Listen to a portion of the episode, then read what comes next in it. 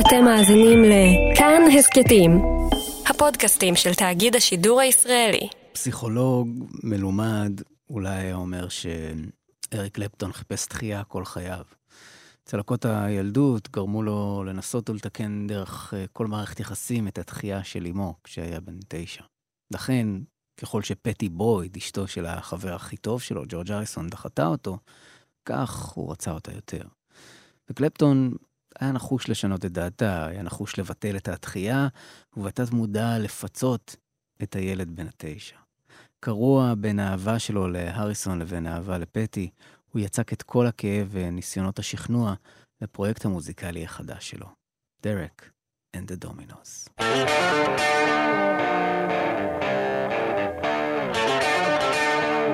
כאן 88. ספיישל של חצות, שעתיים. הלילה and assorted love songs של דרק and the Dominos. לציון 50 שנה לצאת האלבום.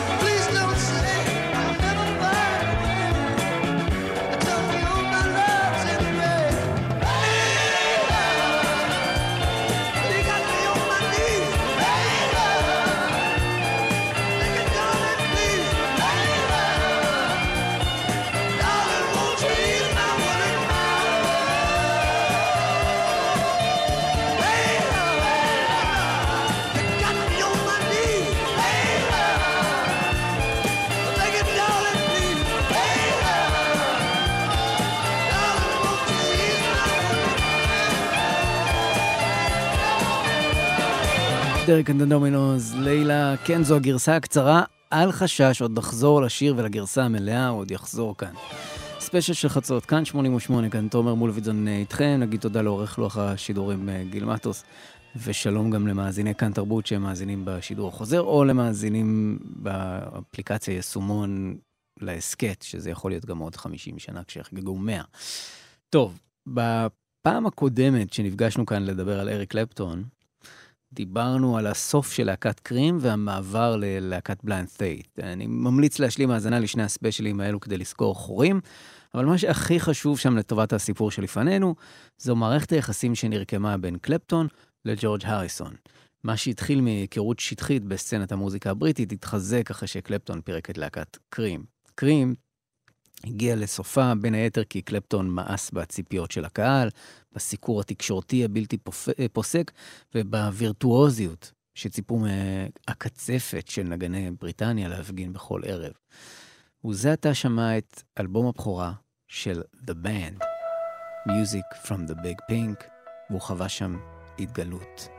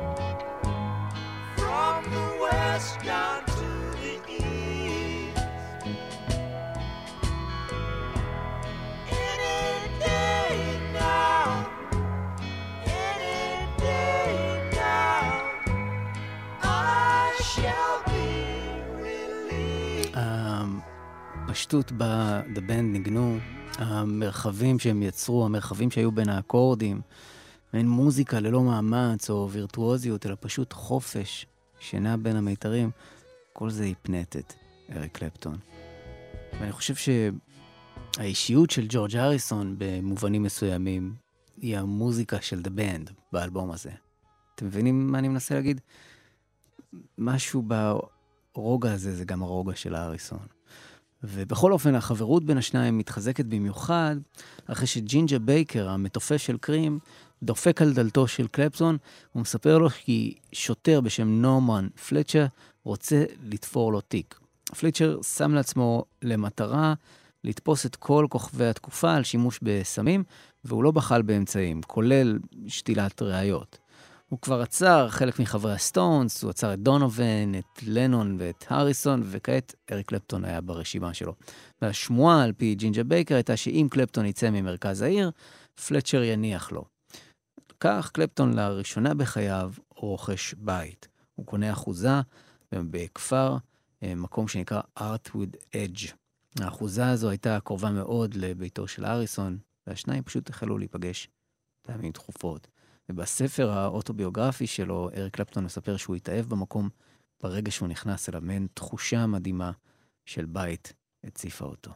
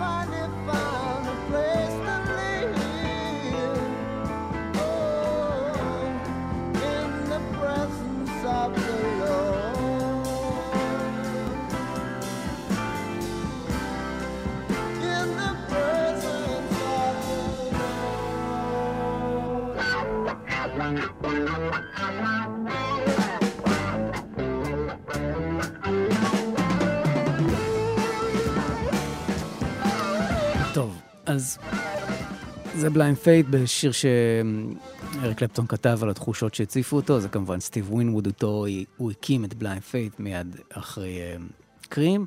Uh, להקה שלצערו בליינד פייט הפכה למשהו שהוא ברח ממנו, הפרסום, התהילה, להקת על, שוב פעם, סטיב ווינווד, ג'ינג'ה בייקר, ריק, ריק גרץ', יחד עם קלפטון זה היה מבחינתו כמו קרים פעם שנייה, ו... עוד להקה שציפו ממנה לגדולות, וציפו ממנה לווירטואוזיות, ופשוט לא נתנו לו לעשות את מה שהוא רצה, שזה הנינוחות הזו של, של The Band, למרות שעם בליינד פייט הוא התחיל לגעת בזה אבל הוא גם לא באמת יגיע לזה אי פעם. אמ, הוא כן הצליח למצוא איתם מקום ליצירה פחות מהודק, מהודקת ונוקשה, אה, כזו שאפיינה את קרים והעיקה עליו, אבל הסיקור התקשורתי היה זה, וכשקלפטון חיפש את הפשטות של דה בנד, הוא מצא אותה לבסוף במסע הופעות של בליינד פייט באמריקה, בלהקת החימום האמריקאית, דלייני and Bonnie.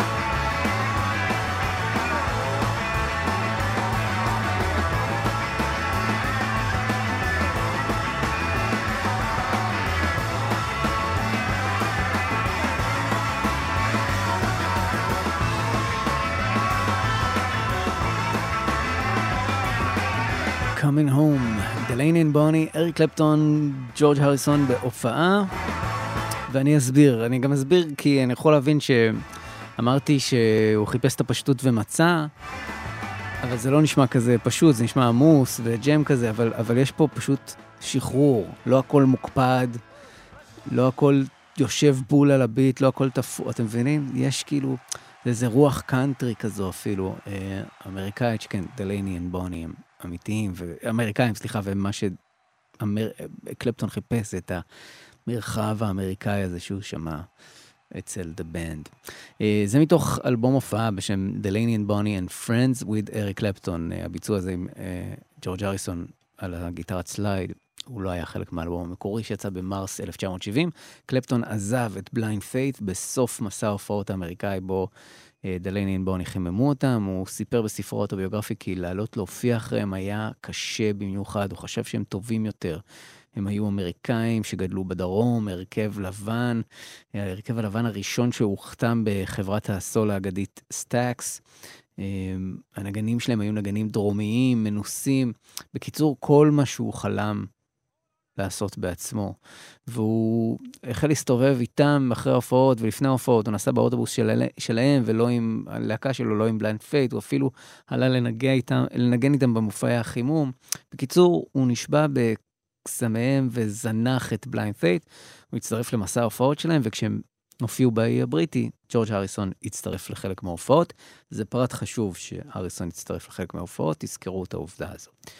דלייני ובוני היו להקה שהובילו בני הזוג דלייני ובוני ברמלט. הנגנים שלהם היו חלק מהנגנים המבוקשים בתעשיית המוזיקה האמריקאית, והם העמיקו את ההיכרות של קלפטון עם המוזיקה האמריקאית, ובמיוחד עם מוזיקה של אדם בשם ג'יי ג'יי קייל.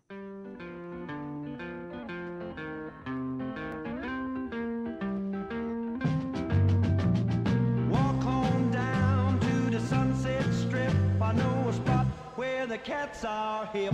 It's a go-go place. It's a go-go place.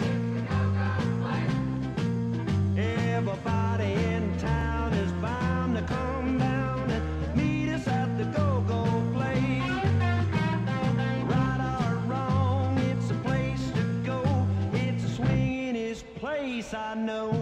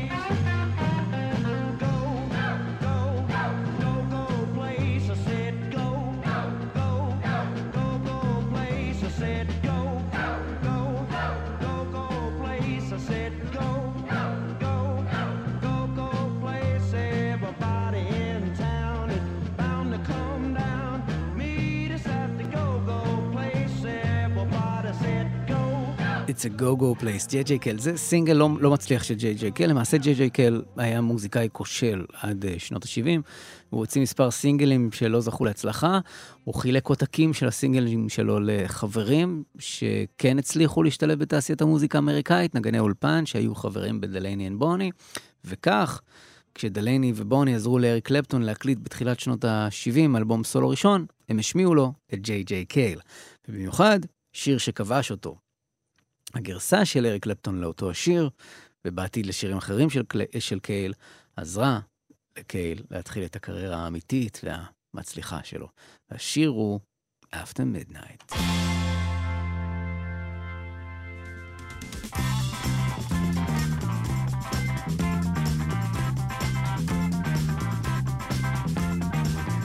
After midnight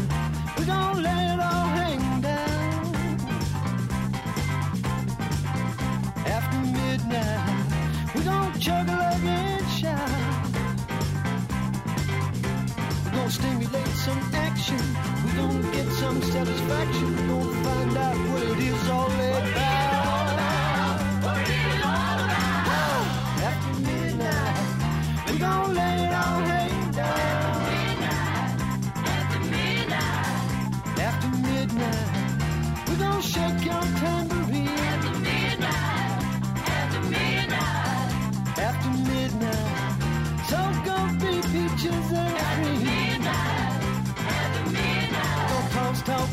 suspicion. We don't give an exhibition. We don't find out what it is all about. What it is all about.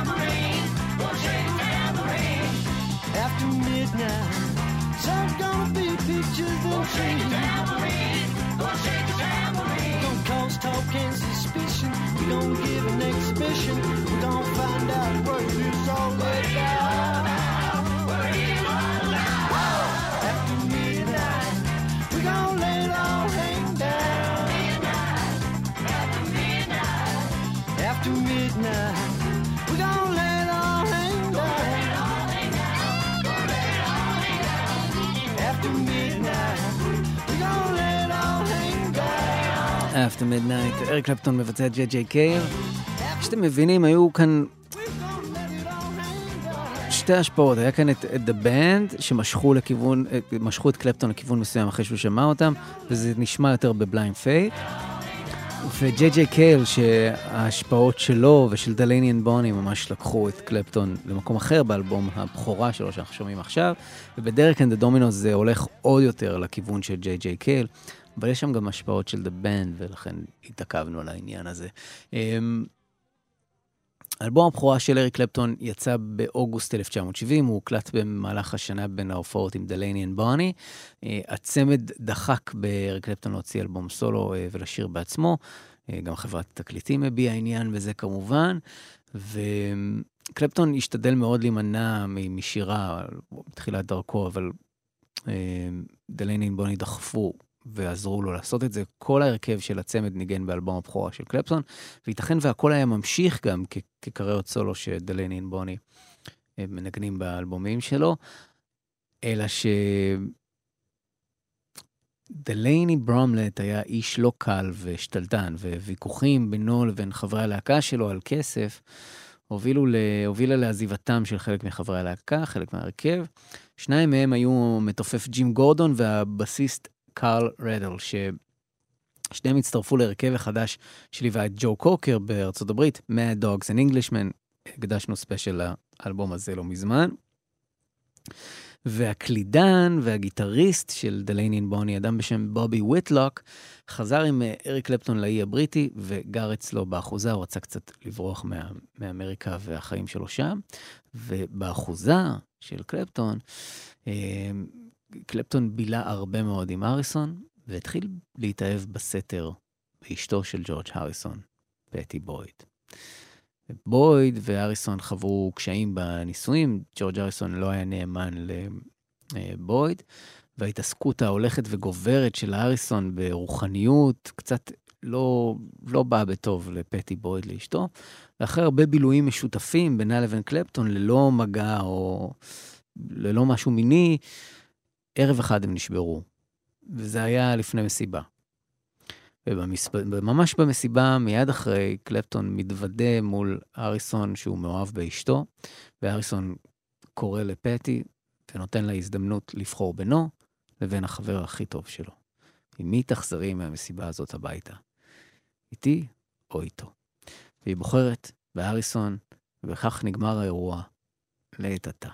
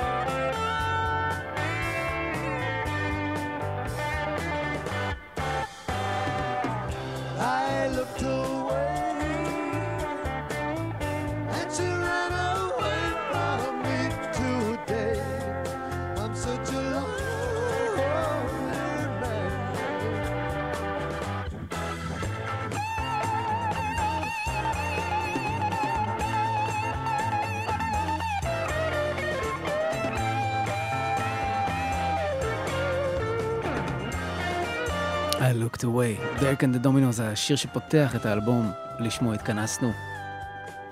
Layla and assorted love songs and other assorted love songs. אה, 50 שנה לאלבום הזה, ספיישל של חצות, כאן 88. אם אתם אה, בהאזנה ויש לכם מה להוסיף, להגיד לנו, אה, אתם מוזמנים אה, להסתכל בעמוד הפייסבוק של כאן 88, יש שם פוסט, אתם מוזמנים להגיב, אפשר גם באינסטגרם של כאן 88, אפשר גם סתם לספר שאתם בהאזנה, אה, וזהו. אמ, לילה אין other assorted love songs הוא אלבום שנכתב ברובו על פטי בויד ובעיקר על התחייה, בעקבות התחייה אה, שלה. כשהיא, רצ... כשהיא דחתה את קלפטון הוא, הוא רצה אותה יותר, והוא חיפש לטענתו תחייה כל חייו, הוא... אלה הרגשות שהוא הכיר מהילדות, זו הצלקת שאימו, שדחתה אותו כשהיה ילד, אה, הותירה בו. הוא היה בן אה, תשע כשהוא גילה שמישהי אחותו, מי שהוא חשב לאחותו היא בעצם אימא שלו, דיברנו על זה בספיישלים אה, קודמים, ושמי שהוא חשב לאימא שלו ואב, ואביו הם בעצם סבתו וסבו, וכשהוא בא עם הידיעה הזאת לאימא שלו ולבן שלה, אחר, בן קטן יותר, שאריק גילה שהוא אח שלו, אז כשהוא בא אליו אה, ורצה לקרוא לו אח שלו, אז היא ממש כעסה ודחתה אותו ואמרה שהוא לא אח שלו והיא לא אימא שלו. בכל אופן, זו הצלקת אה, ש... שהיא הותירה בו, וזו התחייה שהוא חיפש ומצא אצל פטי בויד. אה, אבל הוא לקח את כל הכאב של התחייה, והוא שפך אותו לתוך מוזיקה. האירוע הזה במרפסת, במסיבה, שאריסון שואל אותה עם מי את הולכת, והיא בוחרת באריסון, מותירה את אריק קלפטון עם מחשבות, והוא שואל את עצמו, מה? היא רוצה לראות אותי זוחל על הרצפה עבורה, היא רוצה לראות אותי מתחנן. אגב, שם השיר הזה, בל בוטום בלוז, היה שם של דגם של מכנסי ג'ינס מארצות הברית, שפטי ביקשה מקלפטון להביא לה משם.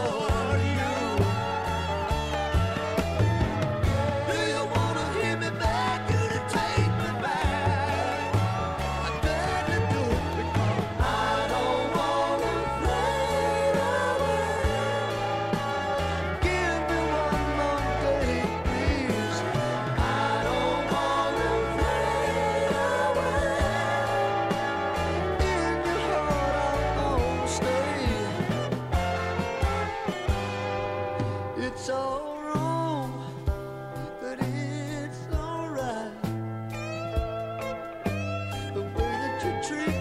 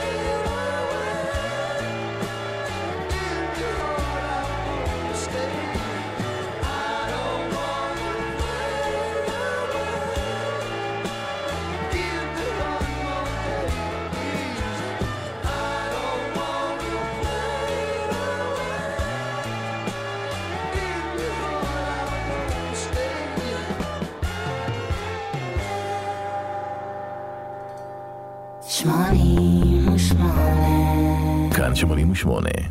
ספיישל של חצות, תוכנית הספיישלים של כאן 88.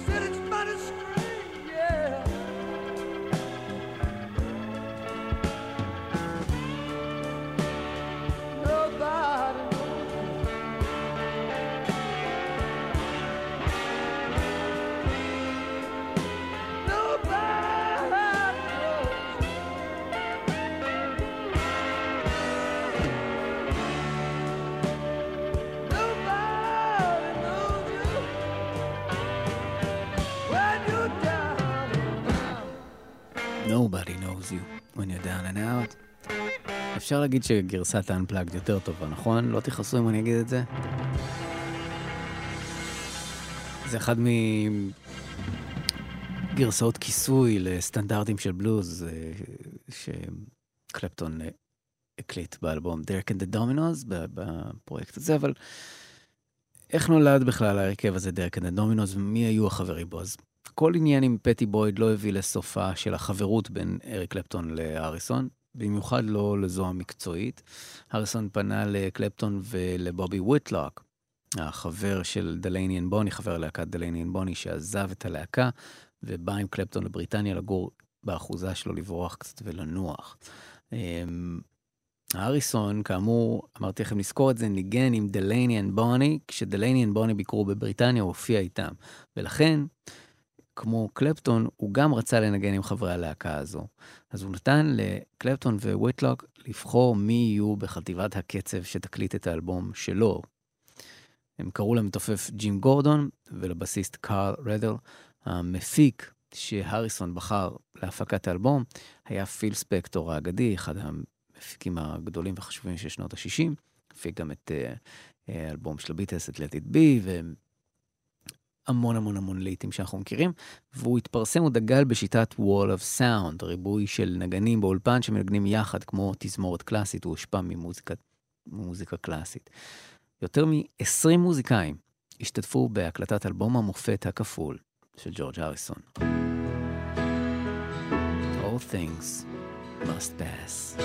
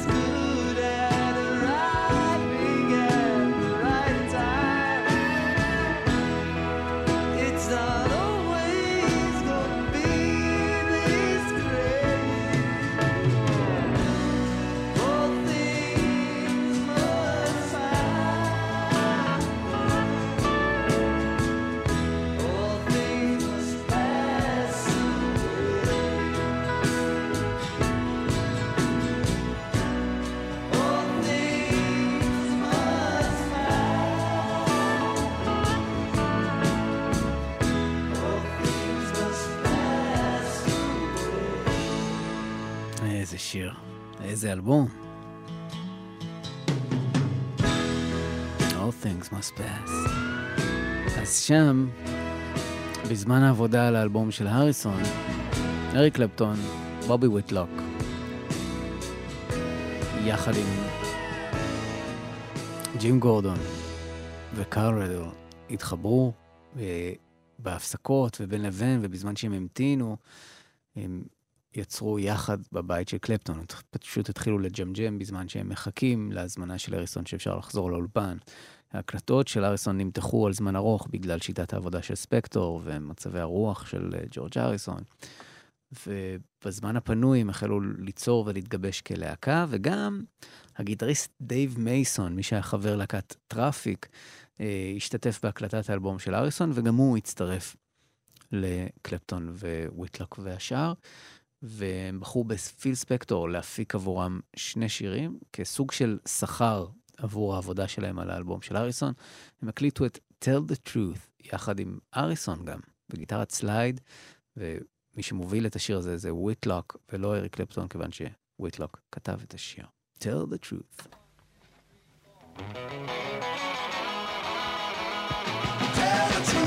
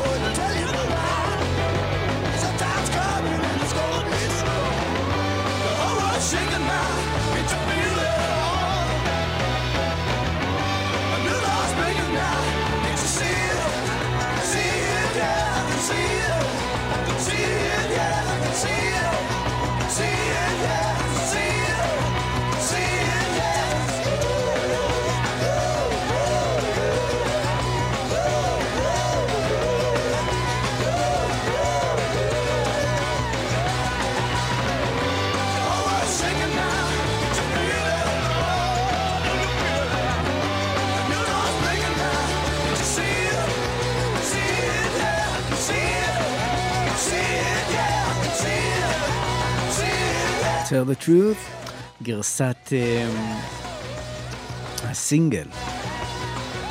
דייב מייסון, שהיה חבר להקת טראפיק כאמור וחלק מהסשן הזה, עזב אחריו, לא הייתה לו סבלנות לחכות להקלטת האלבום. קלפטון אה, התחייב לסייע לג'ורג' הריסון, אה, ומייסון פשוט רצה כבר להתקדם עם זה, ולכן הוא פרש. וההפקה הלוחצת והעמוסה פה היא של פיל ספקטור, אה, כאמור, ובאלבום דרק אנד דומינוז הם הקליטו מחדש את השיר בגרסה ארוכה יותר. אני לא אשמיע אותה כי אין זמן, אבל אה, נשמע שיר אחר מהאלבום, ושימו לב להבדל בגישת ההפקה. קלפטון שחיפש את הסאונד של The Band וג'יי ג'יי קייל ואת מה שדלייני אנד בוני עשו בשבילו באלבום הראשון. אה, לא היה מרוצה מההפקה הזו של ספקטור, ולכן ספקטור לא נבחר להפיק את כל האלבום.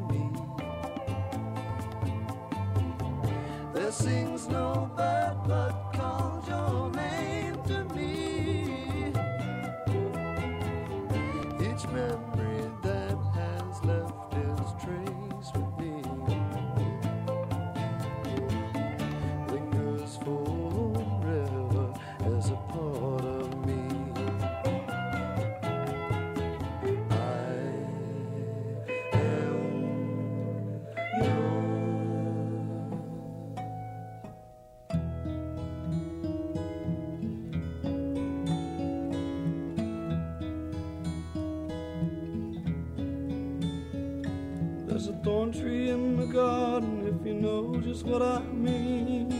And I hate to hurt your feelings, but it's not the way it seems. Cause I miss her.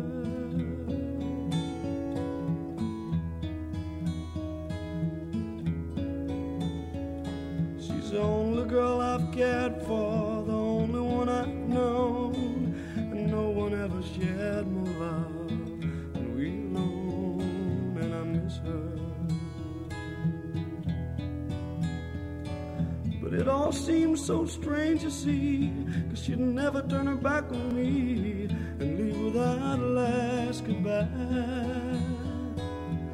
And if she winds up walking the streets, loving every other man she meets, who'll be the one to answer why? Lord, I hope it's not me.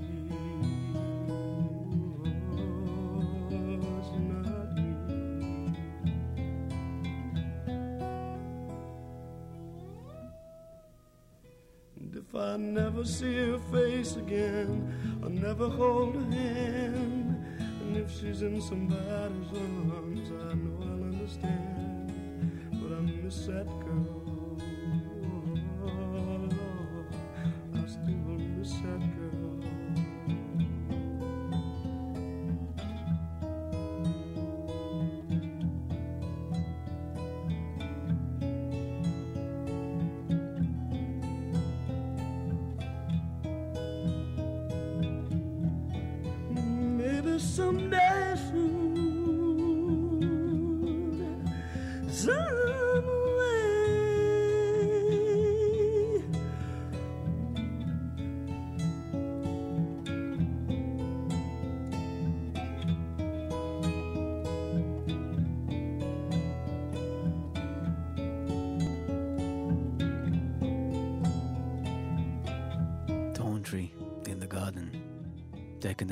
Dominos, בובי ויטלוק שר וכתב.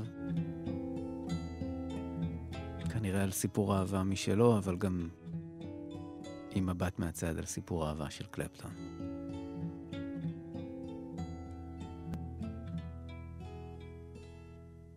כאן 88, ספיישל של חצות, 50 שנה אה, לצאת האלבום לילה, לילה and other assorted love songs. אנחנו uh, בשעתיים אודות האלבום. שוב, מזמין אתכם uh, להגיב בעמוד הפייסבוק של כאן 88 או באינסטגרם של כאן 88 אם אתם בהאזנה. אם נשארתם ערים עד עכשיו, uh, נגיד uh, ניר ברק uh, כותב לנו שהוא בזום עם חברים, הם כולם יושבים בזום ומאזינים uh, יחד, אז תודה רבה לכם. Uh, ימי קורונה, אה? טוב, לענייננו. Uh, קלפטון לא ניסה להסתיר את רגשותיו או להתכחש אלינו, היה במערכות אה, יחסים אה, שונות שנכשלו, אבל הוא, הוא לא באמת הסתיר את, את האהבה הזאת ואת ה... הוא לא באמת היה נוכח במערכות היחסים האלה, לכן הם נכשלו. ואומנם בהקלטת האלבום של אריסון התגבשה הלהקה של קלפטון, אבל גם בהקלטת האלבום של אריסון התגבשה ההתמכרות שלו לסמים. יותר נכון, הלכה וגברה והסתבכה להתמכרות של קלפטון. היו הרבה סמים בסשן של אריסון, שכלל כאמור הרבה מוזיקאים, וקלפטון וכולם כבר היו מכורים אז לקוקאין, אבל הסוחר שהגיע לאודישנים הכיר להם גם את ההרואין. הוא בעצם מכר להם קוקאין, בתנאי שהם יקנו גם הרואין, וכך הוא הפך אותם מכורים להרואין. זאת אומרת, הוא היה נותן להם קוקאין, ובמתנה, שקיק של הרואין. קלפטון, שבור הלב, מצא נחמה בהרואין.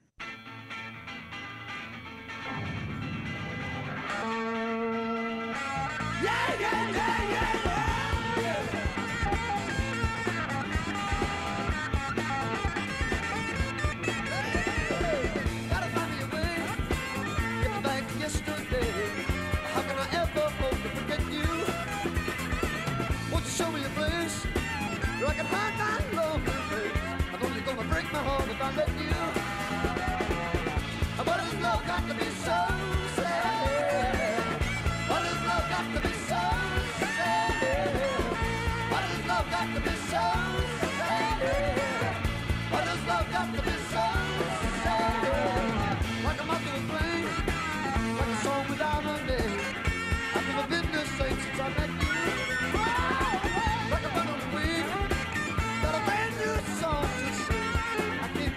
Singing about you. Hey, what has love got to be so sad? What has love got to be so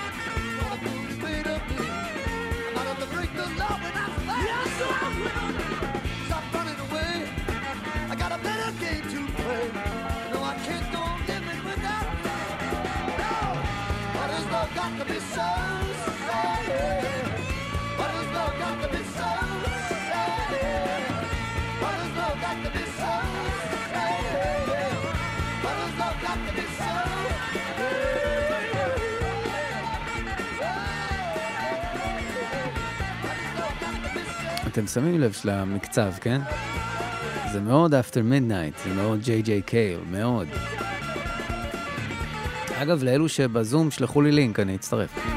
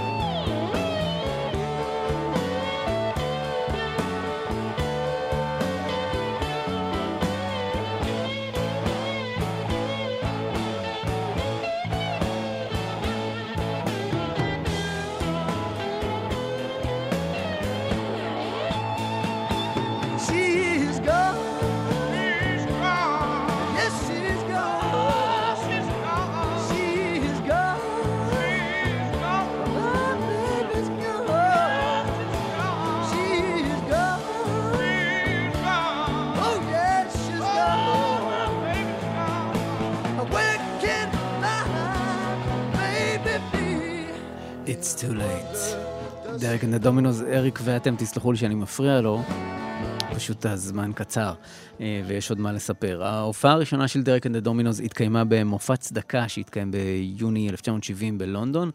עד להופעה הם לא חשבו על פרט אחד חשוב, איך קוראים להם. בפוסטר של המופע נכתב אריק קלפטון and Friends, אבל קלפטון לא רצה ששמו יופיע בשום מקום, הוא לא רצה את ההערצה האוטומטית שנקשרה בשמו בקרים ובליינד פיית' וכו', הוא רצה שיאהבו את המוזיקה שהוא עושה גם בלי קשר לפרסום ולמיתולוגיה שכבר הייתה סביבו. מאחורי הקלעים, מוזיקאי בשם טוני אשטון הציע את השם Del and the Dominos. הלהקה בחרה ב Del and the Dynamics. דל היה כינוי שאשטון הדביק לקלפטון, הוא קרא לו לעיתים דרק או, או דל, במקום אריק, דרק. אבל הרבה פעמים זה הפך לדל משום מה.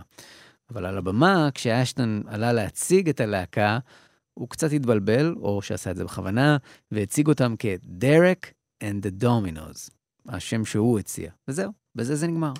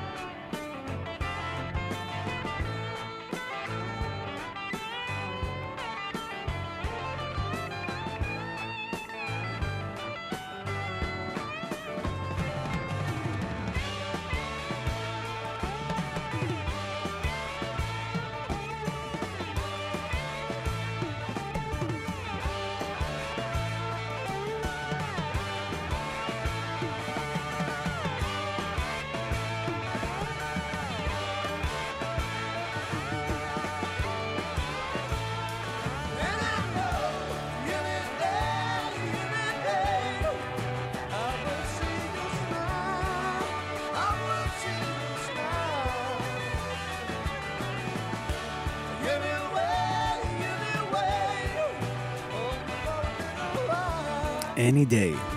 Derek and the Dominos, כאן 88. שוב, אין, אין לי ברירה אלא להפריע. זה אלבום ארוך פשוט, והזמן קצר.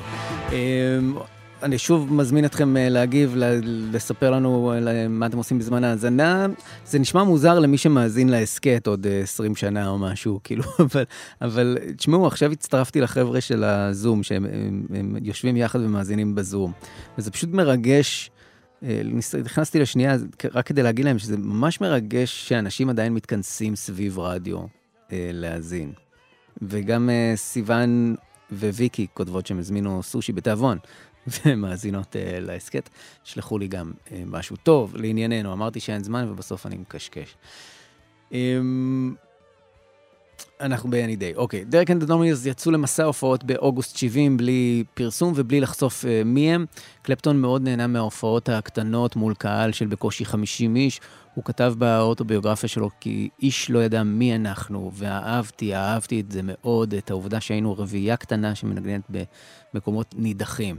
בסוף החודש הם טסו למיאמי, פלורידה, כדי להקליט באולפני קרייטריה. האולפנים היו האולפנים המועדפים על המפיק תום דאוד. תום דאוד היה הטכנאי ומפיק של אטלנטיק רקורדס. אטלנטיק הייתה המפיצה האמריקאית של קרים, של בליינד פיית' ושל אלבום הבכורה של קלפטון. אמ, וכך המשיכה גם הקריירה שלו שם, ודאוד היה הטכנאי באלבום המופתי של Disraeli Gears של אריק קלפטון. אז הוא וקלפטון ממש היו חברים, הם התאימו יחד כמו כפפה. הוא היה שותף ויהיה שותף להרבה יצירות של קלפטון לאורך השנים. כשהדומינוס הגיעו לאולפן, הם נפגשו עם דאוד, אה, וכמעט ולא היו להם חומרים מקוריים להקלטה. היה להם את בל בוטום בלוז ששמענו, הם הקליטו אותו ועוד כמה גרסאות כיסוי לקלאסיקות בלוז שקלפטון רצה להקליט, ואחת מהן שיקפה במיוחד את שברון הלב של קלפטון, אבל ממש את הסיפור, זה כאילו סטנדרט בלוז, שממש היה שם מה שעובר עליו, אחד לאחד. אהבה של חברה, של הבת זוג, סליחה, של החבר הכי טוב שלך. אבל במקום לשמוע את גרסת האולפן, נשמע גרסת הופעה שבה ממש שומעים את קלפטון, גם בגיטרה, גם בשירה, כמה הוא מרוסק וכמה הוא מכניס את כל הכאב למוזיקה שהוא יצר.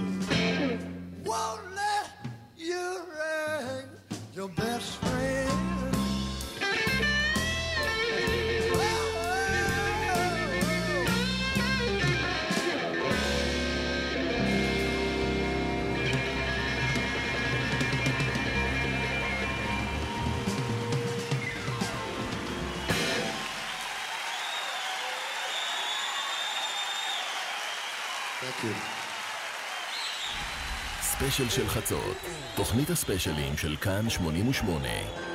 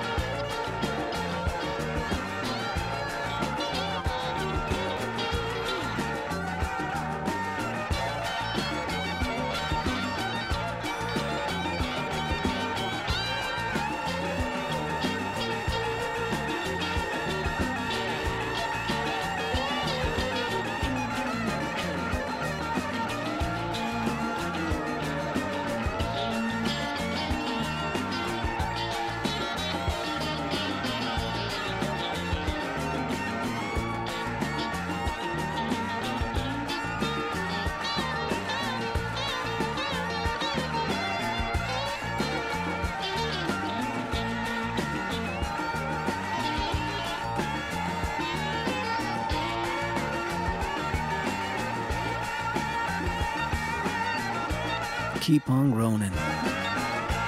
כאן 88 ספיישל של חצות, Derek and the Dominos, 50 שנה לאלבום.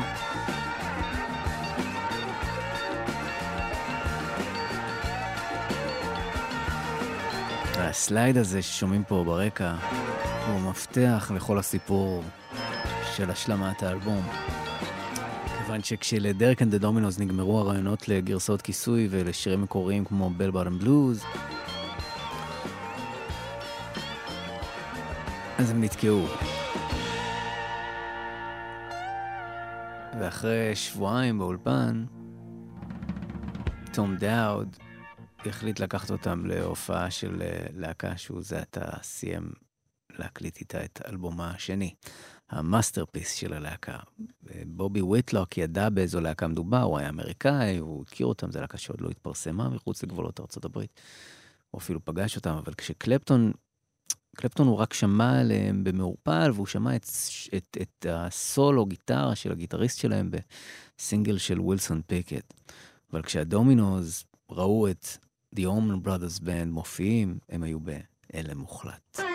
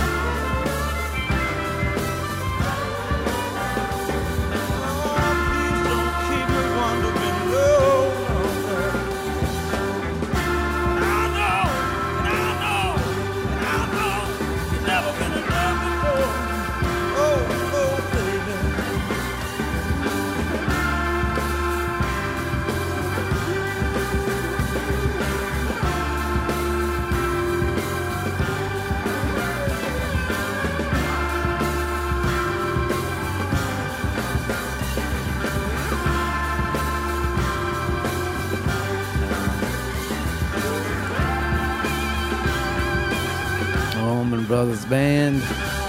איזו להקה. סליחה שאני מתלהב פה מלהקה אחרת, כי אנחנו בספיישל על Derek and the Dominos. איי, אבל הם נהדרים. וכך קלפטון חשב גם כשהוא ראה אותם בהופעה.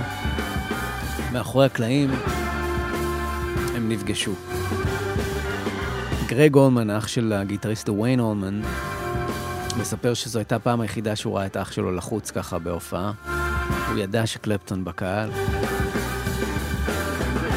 אחרי ההופעה, שני ענקי הגיטרה התחברו במהרה, ודוויין ביקש לבוא לצפות בדרק אנד הדומינוז, עובדים באולפן.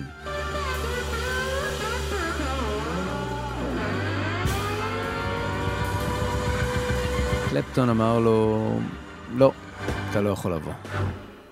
אתה לא יכול לבוא לצפות. אתה כן יכול לבוא לנגן.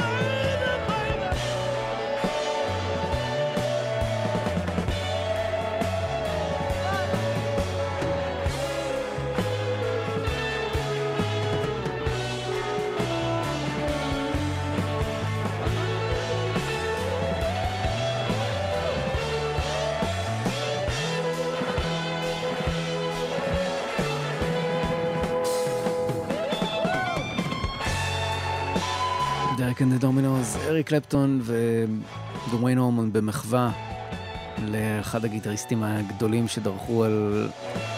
שני גיטריסטים ענקיים במחווה ל... אתם יודעים מה, אני אגיד את זה. אה, תראו, קלפטון, דוויין אולמן וג'ימי הנדריקס הם, הם שלושה מה... בוא נגיד החמישה הגיטריסטים האהובים עליי. אני אפילו אוהב יותר את שניהם, את קלפטון ודוויין מהנדריקס, אבל... וסליחה רגע שנכנס לטעם אישי. אני חושב שהגרסה הזו, יפה ככל שתהיה, מוכיחה למה הנדריקס היה גיטריסט עליון מעל כולם. אם שומעים בהשוואה את Little Wing של הנדריקס לבין העיבוד הזה, אמ, אתם מבינים מה אני מנסה להגיד? בכל אופן, המחווה הזו ללהיט של אה, ג'ימי הנדריקס אה, הוקלטה בסשנים מוקדמים עם אה, דוויין, לא היה ברור אם היא תהיה חלק מהאלבום, אבל בספטמבר הם והעולם התבשר על מותו של הנדריקס, והוחלט לשלב את ההקלטה כמחווה לענק המנוח הזה, שהיה גם חבר של אריק קלפטון, לשלב את ההקלטה באלבום. אגב, אם עוד לא האזנתם, אז יש לנו הסכת אודות ג'ימי הנדריקס לציון 50 שנה למותו.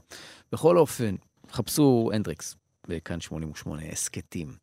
בכל אופן, העבודה עם דוויין באולפן הייתה חלום עבור אריק קלפטון באוטוביוגרפיה שלו. הוא כתב שהכימיה עם דוויין הייתה מיידית, הוא מכנה אותו שם אח מוזיקלי שהוא תמיד חלם לעבוד איתו, שתמיד חלם עליו. ודוויין ניגן באלבום של Derek and the Dominos כמעט בכל השירים. קלפטון הציע לו להצטרף רשמית ללהקה, אבל דוויין היה נאמן ללהקה שלו ורק השתתף בהקלטות. התרומה הכי גדולה של אה, דוויין לאלבום הייתה בשיר שקלפטון נאבק בו. זה היה שיר אהבה טרגי, שהיה מטאפור על היחסים של ופטי. זה שיר שהוא התחיל לעבוד עליו כבר בלונדון, אבל לא הצליח לסיים עד שדוויין נכנס לתמונה. קלפטון כתב את המילים ואת המסגרת, הוא לא הצליח לפצח את השיר. הוא מדמה שם בשיר uh, את עצמו לגיבור של סיפור אהבה שמבוסס על אירוע טרגי אמיתי שהתרחש במאה השביעית בארצות המזרח. המשורר הפרסי נזמי חיבר פואמה ארוכה אודות הסיפור הזה.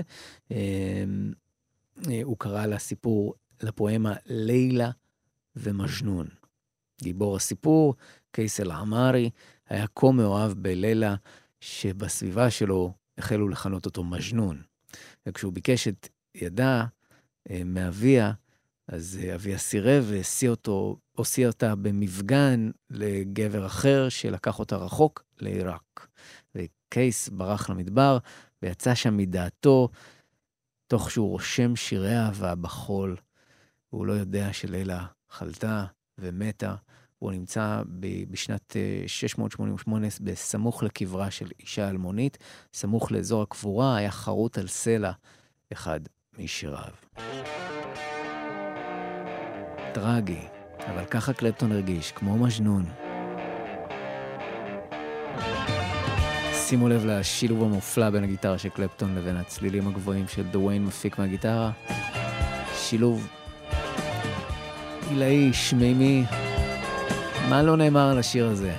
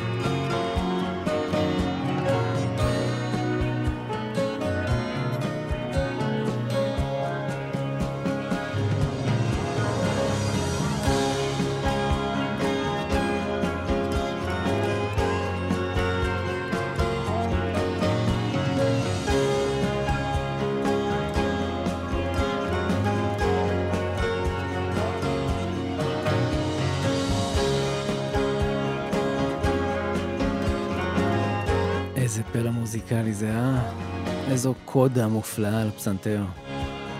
מנגן את זה מתופף בכלל, ג'ים גורדון על הפסנתר.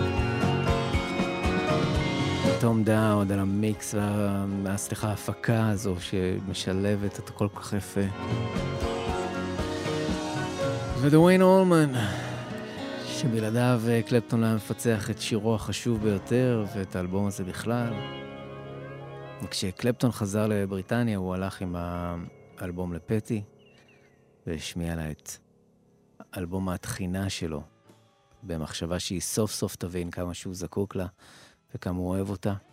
אבל הסיטואציה הביכה אותה והיא לא עמדה בזה, היא, היא לא יכלה להביט לו בפ, בפנים, היא עדיין אהבה את ג'ורג', וקלפטון שוב נותר לבד ומרוסק. סביבו העולם המשיך להתפרק, הבשורות על מותו של הנדריקס הגיעו. קלפטון שקע בדיכאון עמוק ובכעס, הוא סיפר בריאיון פעם שהוא התאבל על העובדה שהנדריקס עזב את העולם בלעדיו, הוא כעס שהוא השאיר אותו לבד ולא לקח אותו איתו. הוא הרגיש אובדני ואומלל עד כדי כך, והאלבום בתחילת הדרך נכשל, כיוון שאיש לא ידע מי זו הלהקה הזאת, Derek and the Dominos. זה אלבום שווק תחת השם Derek and the Dominos, ולבקשת קלפטון, אף פרט במהלך השיווקי לא הסגיר את העובדה שקלפטון קשור באלבום, הוא לא התראיין, הוא לא עשה שום עבודה, זה פשוט להקה שפתאום הופיעה משום מקום, ואף אחד לא הכיר. אה, אז אף אחד גם לא טרח לשמוע או להשמיע או לשים בקדמת החנות בתצוגה.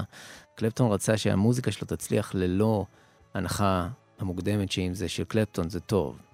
העובדה שהאלבום לא הצליח בפני עצמו פגע בקלפטון שגם ככה היה במצב שברירי, ועוד מכה הגיעה כשהוא התבשר על מות סבו שגידל אותו במקום אביו, זאת אומרת האיש שהוא ראה בו אב ולא סב.